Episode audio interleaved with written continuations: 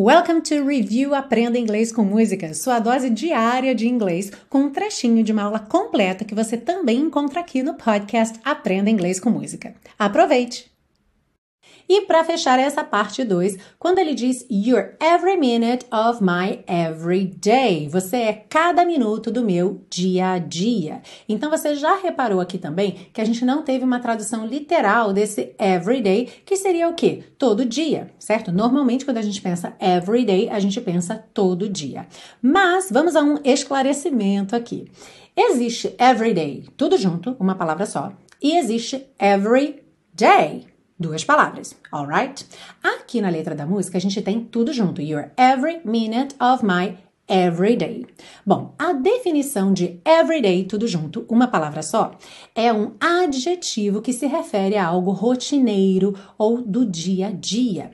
Então lembra que um adjetivo é algo que dá uma característica a alguma coisa. Por exemplo, se eu tenho um uniforme para usar todo dia, aquele é o meu everyday uniform. Everyday, tudo junto, uma palavra só, uniform. E esse everyday é um adjetivo, está caracterizando esse uniforme, certo?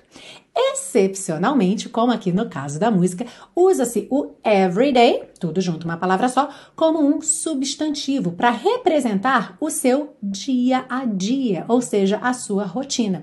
Então, aqui na música, You're every minute of my every day, você é cada minuto do meu dia a dia, ou seja, da minha rotina.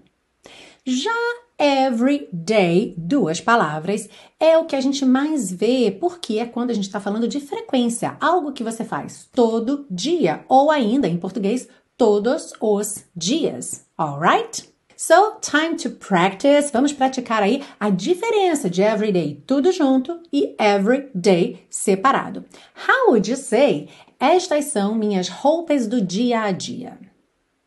Estas são minhas roupas do dia a dia. These are my everyday clothes. These are my everyday clothes. Everyday aqui, tudo junto, funcionando como adjetivo, característica para clothes. Ou seja, não é uma roupa especial para um casamento, para um evento. É uma roupa simples, uma roupa do dia a dia, ok?